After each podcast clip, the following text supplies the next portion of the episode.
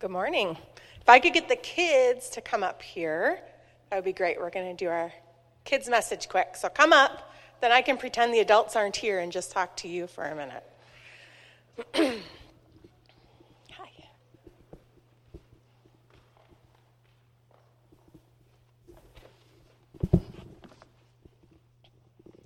All right, I have kind of a silly question for you guys. Are you ready? How many of you have ever done something that when you look back at it, you think, oh my goodness, that was such a bad idea? That was really a foolish thing to do. Oh my goodness, I can't believe I just did that. Have you guys ever had a time like that? Maybe you were showing off. Or, well, we're not going to take examples because I think that could go off the rails real quick. But can you guys all think of a time when you've done something like that? Okay, I'm actually going to share a time when I did something like that. And it's not even when I was a little kid because adults still sometimes have times like that. So, do you guys want to hear a story? So, this is a famous Oliver story at our house, okay? So, about I don't know, maybe 10 years ago, when my oldest son, Ethan, was a kid, we were doing math one day at home, and it was not going well. He was, in my opinion, not trying very hard, and I was working really hard to explain this lesson to him, and he was being frustrated and disrespectful and just oh, I just got so frustrated that I took my fist and I punched the whiteboard that I was writing on. And I mean, I punched this thing. I was so mad. I lost my temper and I was like, ah! and I, I yelled at him and I basically said, You need to leave right now. I'm so mad.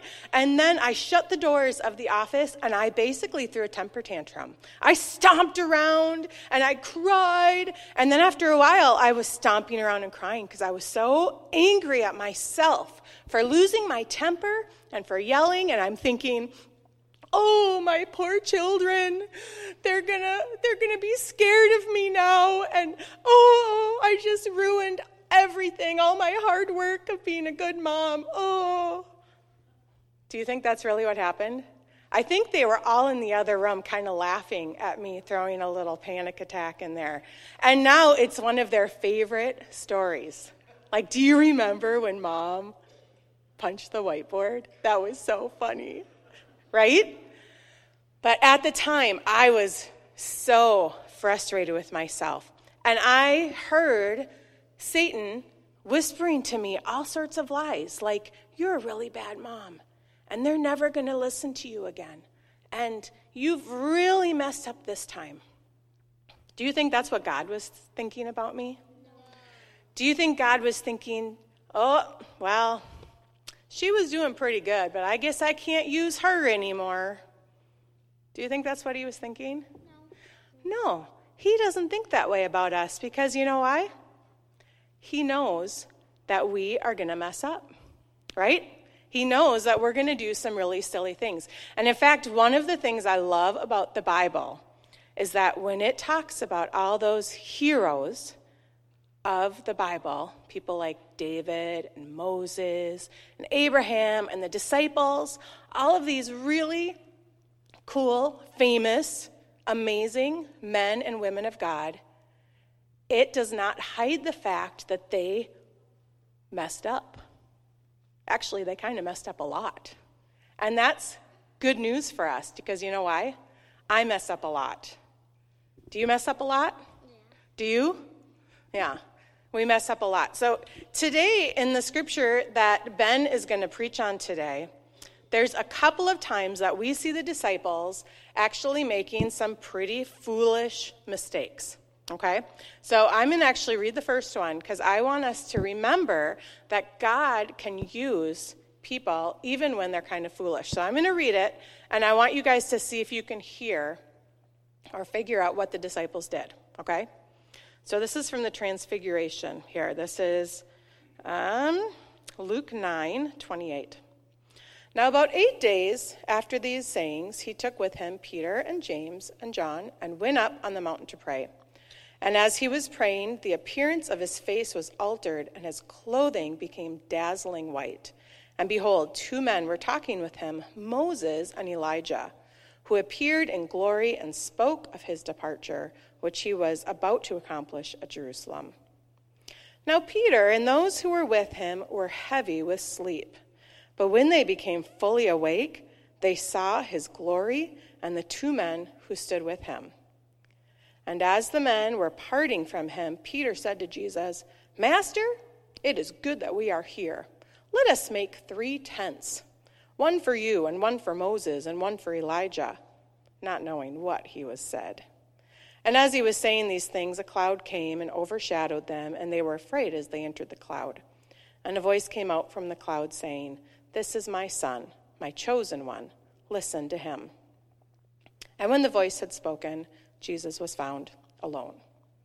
Okay, did you guys hear anything that the disciples did that might have been a foolish thing to do or to say? What do you think?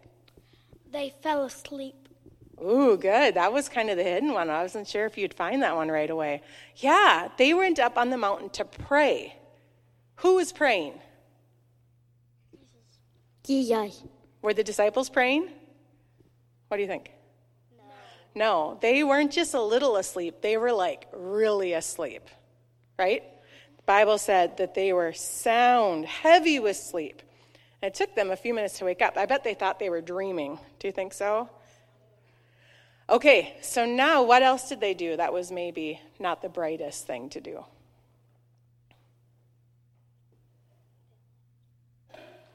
You guys didn't catch it? Here they see Jesus and two men from long ago glowing on the mountain. And what's their brilliant plan? Yeah, let's set up some tents. This is cool. I can set up some tents for you guys. They didn't really know what they were talking about, but they were trying to be helpful, right? Sometimes, even when we're trying to be helpful, we can do some silly things, right? So, God Jesus didn't say, Oh, you guys are so foolish. Just go do something else, right? Jesus still loved his disciples and used them. And I find that really good news. I'm just going to, there's actually, if you guys listen, I'm not sure exactly how far Ben's going to read today, but you might hear one other time the disciples were um, not the wisest in Luke here today. But here's one of my favorite scriptures that I'm going to read really quick. This is from Psalm 103, verses 11 through 14. It says, For as high as the heavens are above the earth, so great is his steadfast love towards those who fear him. As far as the east is from the west, so far does he remove our transgressions from us. As a father shows compassion to his children, so the Lord shows compassion to those who fear him. And this is one of my favorite verses in the whole Bible. For he knows our frame, he remembers that we are dust. Do you guys remember how God made Adam in the garden or and Eve? How did he make them? How? He made them from dust. Right. He actually with with Adam, he actually took the dirt and formed him out of the dust, right? He remembers how we were made. He knows that we're dust, that we're going to mess up, that we're going to make mistakes. And He remembers and He has compassion on us when we make mistakes. He will forgive us and remove our sins. So the next time you guys mess up and you're tempted to think, oh no, I can't be used by God, I've messed up too big this time. I want you to remember that God remembers that we are dust and He forgives us. Okay? All right. Thank you.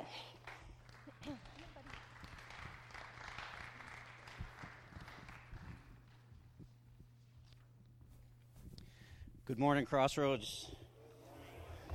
So, a few months ago, I was talking with Pastor Brad, and it was after he had been gone for a week, and we had somebody else in the pulp. And I said, You know what would be a really great idea? Is if you have an elder preach once in a while when you're gone. I thought it was great because it would get, uh, get an elder up here. You could hear our heart and, uh, and that sort of thing. And I thought it was a wonderful idea until about three weeks ago when Brad came to me and said, Hey, remember how you said you wanted an elder in the pulpit? Now's your chance. So here we are. Uh, I am very grateful to be here. Uh, it is wonderful to see all of you here, and I'm uh, pretty impressed with the way that we can even put this out over the internet so people can see it all over and to hear the gospel uh, preached. So, um, for the past five weeks and carrying throughout the rest of this summer, we're studying the gospel of Luke together. Particularly, we're looking at stories that tell us who Jesus is and how he operates. Over the past weeks, you've been asked, uh, over the past week, you've been asked to spend some time reading through chapters 9 and 10 of Luke, and I hope that you've had a chance to do that. Once Brad had approached me and I had committed to preach, I spent a number of days listening to the audio Bible of these two chapters on repeat. Uh, we have, I have a lot of time commuting now. I spend an hour and a half to two and a half hours driving, and I get to use that for benefit. I listen to scriptures, I listen to worship music, I listen to audiobooks. Uh, it's not always the Bible that I'm listening to, but I actually redeem my time in the car. And so if you have to commute, I encourage you to use that time well. Um, so I listen to this over and over on repeat for hours at a time, for a couple days or three days in a row, just to get a general feel for chapters 9 and 10, and I wanted to start listening for themes that carried through this section of, of Scripture. If we do a quick read over 9 and 10, it gives us a, a couple primary focus. Uh, we see a lot of time spent on training the 12 disciples. We see training of a larger group of followers as well as them being sent out. We also see a distinct change in Christ's focus as he starts to look forward to Jerusalem and what he will encounter there at the end of his at the end of his life. As these two chapters are rather lengthy, they cover some very well known stories about Jesus in the middle section of his ministry. Some of these stories include feeding the 5,000, Jesus saying, Take up your cross and follow me, Jesus healing a boy with an unclean spirit, Jesus foretelling his death a number of times, the disciples, of course, fighting over who is the greatest among themselves the parable of the Good Samaritan, and the story of Mary and Martha. This list contains some heavy hitters which contend for quite a bit of preaching time in the Church of Christ. As I spent time studying these chapters, I was looking for themes which carried through, and I desired to not necessarily teach on the well known stories, but rather the less frequented sections which would show another side of who Jesus is. The first theme which stuck out to me is found twice in chapter 9 as well as once in chapter 8.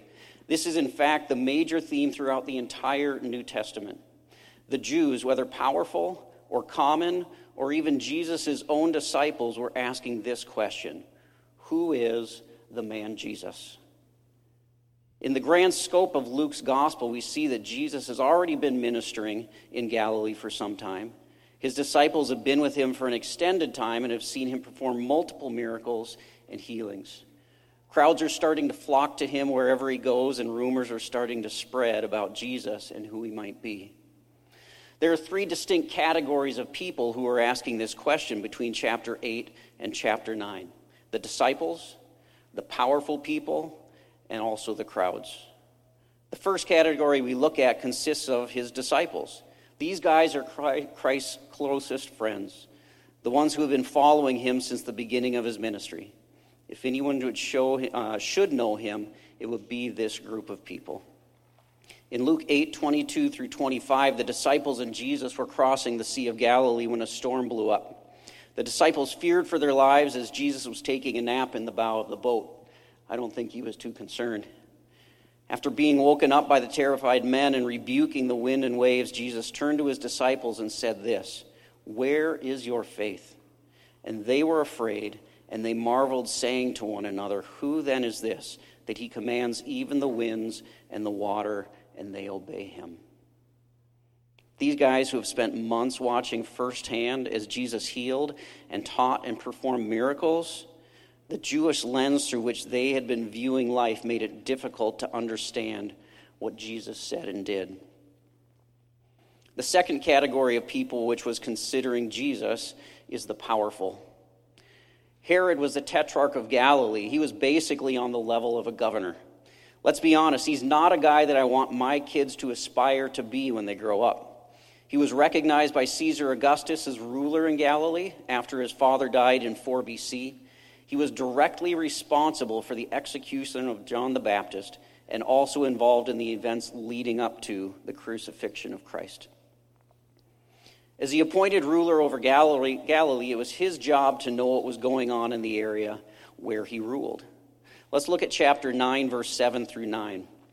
Now, Herod the Tetrarch heard about all that was happening, and he was perplexed, because it was said by some that John had been raised from the dead, by some that Elijah had appeared, and by others that one of the prophets of old had risen.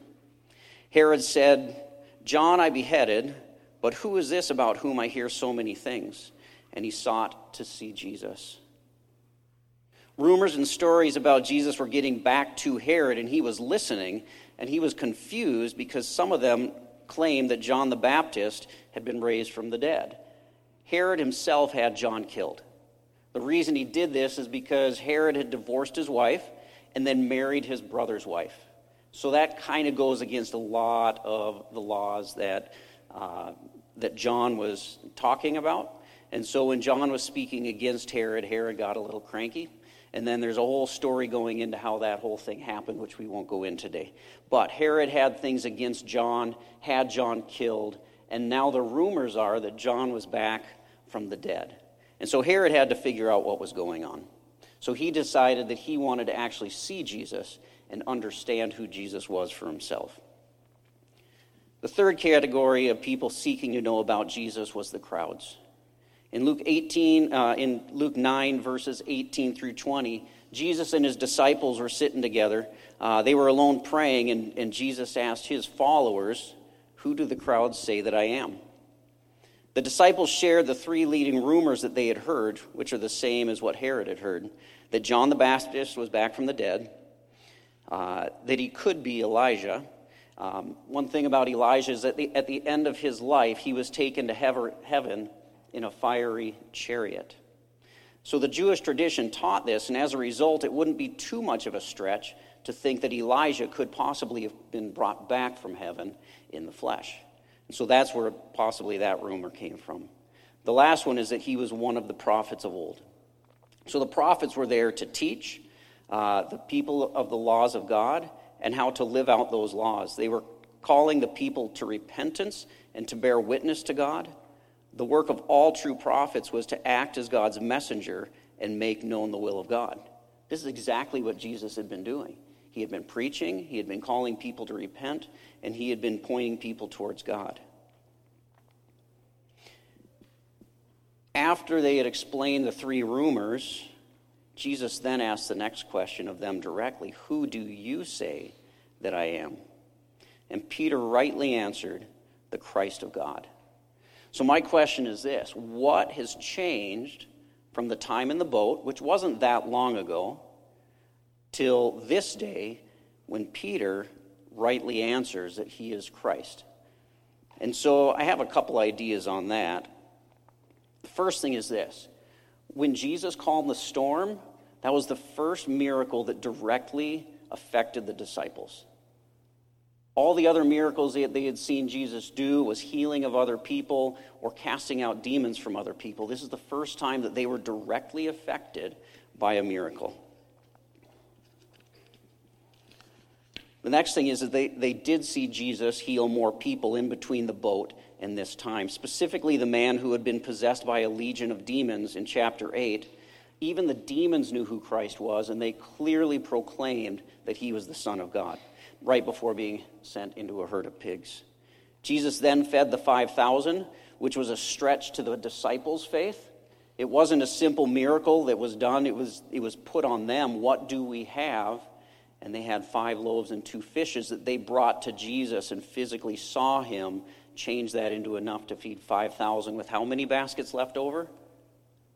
12. You think that's a coincidence? I don't think so. Then the next thing is Jesus trained them. He took time to specifically train the 12 and send them out to preach and heal with the power that he gave them. So again, I ask what has changed between the boat and this day? As a result of being ministered to and watching Jesus in his ministry, the disciples grew in their own faith and understanding. And as a result of their increased faith, it was revealed and confirmed in their minds that Jesus was indeed the Christ of God, the long awaited Messiah. So, with the rumors growing, you can see that there are three distinct groups. The rumors are growing rampant, they're getting all over the place. God decided that it was time that He would uh, answer those rumors and clearly answer the question who is this man? So, let's take a look at uh, chapter 9, verses 18 through 36. Now, at about eight days after these sayings, he took with him Peter and John and James and went up to the mountain to pray. And as he was praying, the appearance of his face was altered, and his clothing became dazzling white. And behold, two men were talking with him, Moses and Elijah, who appeared in glory and spoke of his departure, which he was about to accomplish at Jerusalem. Now, Peter and those who were with him were heavy with sleep, but when they became fully awake, they saw his glory and the two men who stood with him. And as the men were parting from him, Jesus, uh, Peter said to Jesus, Master, it is good that we are here. Let us make three tents, one for you and Moses and for Elijah, not knowing what he said. I just have to say this I don't do my best work after I come out of a deep sleep. Uh, if there's anybody out there who does, teach me, okay? And so I just think it's funny that the first thing he thinks about, and Amy mentioned it earlier, is that let's build you a tent. Not saying, teach me, Elijah, or teach me, Moses, but let's build a tent so you guys can hang out longer. Uh, as he was saying these things, as Peter was saying these things, a cloud came and overshadowed them, and they were afraid as they entered that cloud. And a voice came out of the cloud saying, This is my son, my chosen one. Listen to him. And when the voice had spoken, Jesus was found alone, and they kept silent and told no one in those days anything of what they had seen. At the Transfiguration, God chose to refute the rumors which were being spread about his son. He sent Elijah and Moses in response to the rumors that Jesus was, in fact, Elijah or one of the two prophets. And he also reveals himself to the three disciples in a cloud and speaks clearly, saying, This is my son, my chosen one. Listen to him. So, this mirrors what God did in Luke at Christ's baptism by coming down and declaring who Jesus was. You are my beloved son, with whom, with you, I am well pleased and as well as what Peter said in 920, you are the Christ of God. So, what is the significance of God saying, listen to Jesus? The disciples grew up in a tradition uh, of the Jewish system, which held the Old Testament laws and customs and prophecies. Christ's teaching was revolutionary as it correctly interpreted the Old Testament using the lens of the kingdom of God and the new covenant. This command by God to listen is also a fulfillment of Deuteronomy, where it says, The Lord God will raise up a prophet like me from among you, from your brothers. It is to him that you shall listen. So, all through the book of Luke and the New Testament altogether, the Jewish crowds, the Jewish disciples, and the Jewish authorities were asking the same question Who is this Jesus? This is the most important question that any of us will ever have to answer as we go through life. At the Transfiguration, God clearly put to rest the rumors and speculations by not just showing who Jesus was not, but by clearly stating to three witnesses who Jesus is and commanding the people to listen to Christ's teaching. So now that we've answered the question, who is Jesus, I want to move on to the second theme which stuck out to me in chapters 9 and 10. This one centers on the two accounts of Jesus sending out his followers to the surrounding towns to proclaim the kingdom of God. In the first stage of Jesus' ministry, he did most of the teaching, healing, and ministry himself. And he had selected his core group of disciples and modeled for them how he wanted them to conduct themselves as they were among other people. At this point, they had seen enough that Jesus was ready for them to go out and begin to teach and minister on their own. He first sent the 12 disciples and then 72 of his other committed followers. And as we look at the accounts of these two groups being sent, there are great similarities and yet some striking differences between how Jesus sent the 12 and how he sent the 72.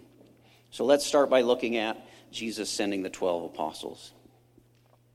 And he called the 12 together and gave them power and authority over all demons and to cure diseases. And he sent them to proclaim the kingdom of God and to heal. And he said to them, Take nothing for your journey no staff, nor bag, nor bread, nor money, and do not have two tunics. And whatever house you enter, stay there, and from there depart. And wherever they do not receive you, when you leave that town, shake off the dust from your feet, and as a testimony against them. And they departed and went through the villages, preaching the gospel and healing everywhere. So imagine this you've been watching Jesus for months do all the work, all the teaching, all the miracles, and finally it's your turn. Uh, they've been watching, and, uh, and now they have the same ability as Jesus. So I think back to teaching my kids how to hunt for deer.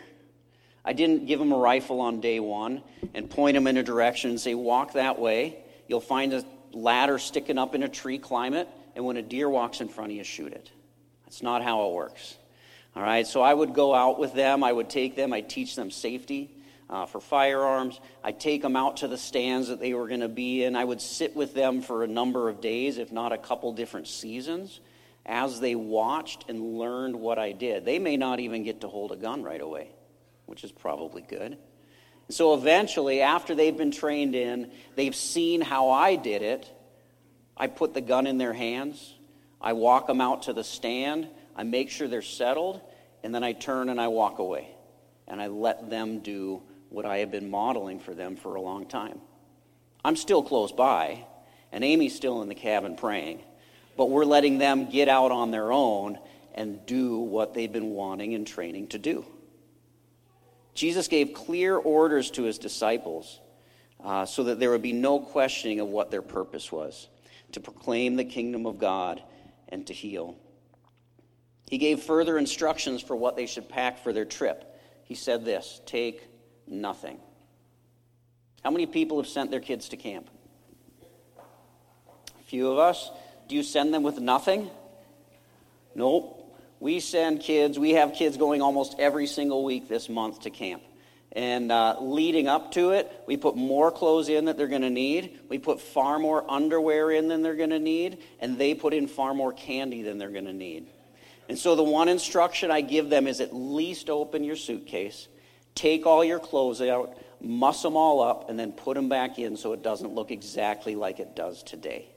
Right? Jesus is the complete opposite. He says, take nothing because he wants his people to rely on God, not just for their physical needs, but also for the ministry of what they're about to do. Jesus also gave some warnings saying that along the way they're going to encounter both welcoming and unwelcoming people. He told them when they're, rejected not to get uptight, not to be offended, but simply to turn and to leave, to shake the dust off their feet, and to move on. He didn't want them to get caught up and offended when, they were, when the people refused to listen to the gospel. Luke doesn't in- indicate how long the 12 were away from Jesus, but when they returned, they reported all that had happened. And then Jesus moved on to the next part of ministry in Bethsaida. So, pretty clear. He sent them out, he gave them instructions, he told them to heal and to talk about the kingdom. That's what the 12 were supposed to do. Next, we look at the sending of the 72. It's very similar to what we just read, so I'm not going to read the particular section uh, other than this part.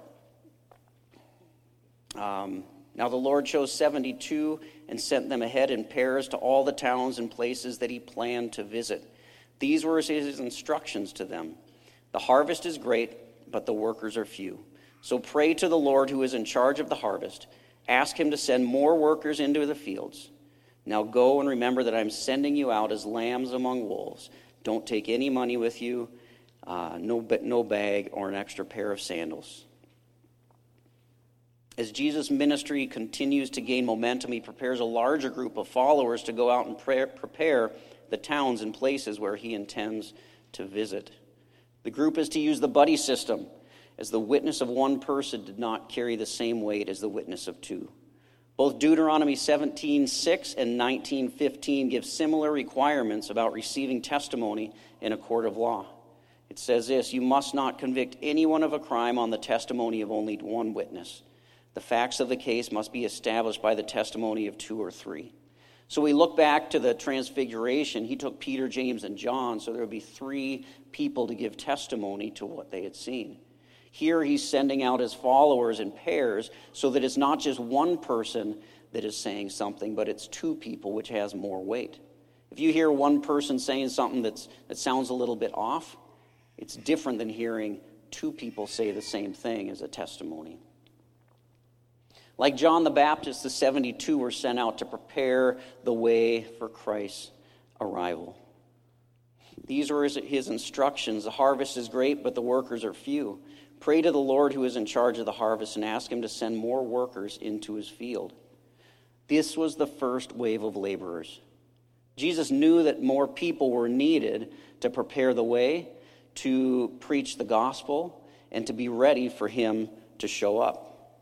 This was the first wave. They were to go out, talk about the kingdom, and teach people that, about Jesus before he came. The next thing he said, Now go and remember that I'm sending you out as lambs among the wolves. Why would he say that? Uh, the reason is this the people of Jesus' day were waiting for a conquering hero to arrive and drive the Roman oppressors out of the promised land. They were longing for Jesus to, to be portrayed like he is in Revelation, with him clothed in white, with burning eyes, with a voice like many waters, holding seven stars in his hand and a sword coming out of his mouth. They wanted a hero. But instead, the gospel that Jesus teaches is gentle. He came to bound up the brokenhearted, to open the hearts of the people to the kingdom of God. It's to be preached with compassion, not a sword. Christ's gospel is one of peace, one that heals the broken people. It will never be received by force or coercion and it is already an affront to the sinful hearts who hear the message. The spreading of Christ's gospel requires a spirit to work through willing followers who once were also broken people. So he sends them out with nothing, just like the 12, um, teaching them to rely on God for their every need. And as they were totally prepared, he was ready to send them out, and he gave them just one more thing the very purpose of why he's sending them, which is found in verse 8 and 9. Whenever you enter a town and they receive you, eat what is set before you, heal the sick in it, and say to them, The kingdom of God has come near to you. So their very specific purpose was this heal the people's bodies and encourage the people's spirits by telling them that the kingdom of God is near. They've waited for 400 years from the last writing of the Old Testament. They have waited a long time. They've been oppressed. They've been watching for the Messiah, and that Messiah is finally here. And so he sends out the people to start spreading that word. So, as we see, there are some clear similarities between these two stories, and there are also some striking differences. The similarities are this both groups were sent just with what they wore, so they would rely on God. They were both sent to heal and to proclaim the kingdom of God. They received, uh, when they re- were received, they were to give peace to the town where they stayed. When refused, they were not to take offense, but to move to the next town, to shake the dust off their sandals as a symbol of leaving that rejection behind. So here are the differences. The 72 were very specifically told that when you are refused, you are still to proclaim the kingdom. And so uh, Jesus uh, wanted his word to be preached and to be said even when hearts were hard. Heart, hearts were hard. There we go. Uh, so the 72 continued to proclaim even when they were rejected. Another difference is this they, uh, the 12 were told expressly that they would have authority over demons and disease, while the 72 were not told this. Another difference, this is the biggest one that I noted is seen upon the return of the two groups. The twelve came back, and on their return, they told all that they had done, and Jesus took them and withdrew apart to a town called Bethsaida. Simple and straightforward. This is what we did, Jesus. And then they went on with ministry. The 72 needed a little bit more teaching. And so when they came back, they returned with joy, saying, Lord, even the demons are subject to us in your name. They came back with joy, which is great because they did works. They did what Jesus had told them by casting out demons in his name, but that's not actually what he told them to do. He said to heal and to preach. And so when they came back in their report, they focused solely on their works. They didn't mention the people they encountered. They didn't mention any conversions or any healings or any lives that have been changed as a result of their preaching about the kingdom. They were all consumed by their abilities to command demons. And here is Jesus with his loving rebuke after hearing the report. He said to them, I saw Satan fall like lightning from heaven. He was there, he saw it, he knows what happened, and he doesn't get fixated on it all the way through.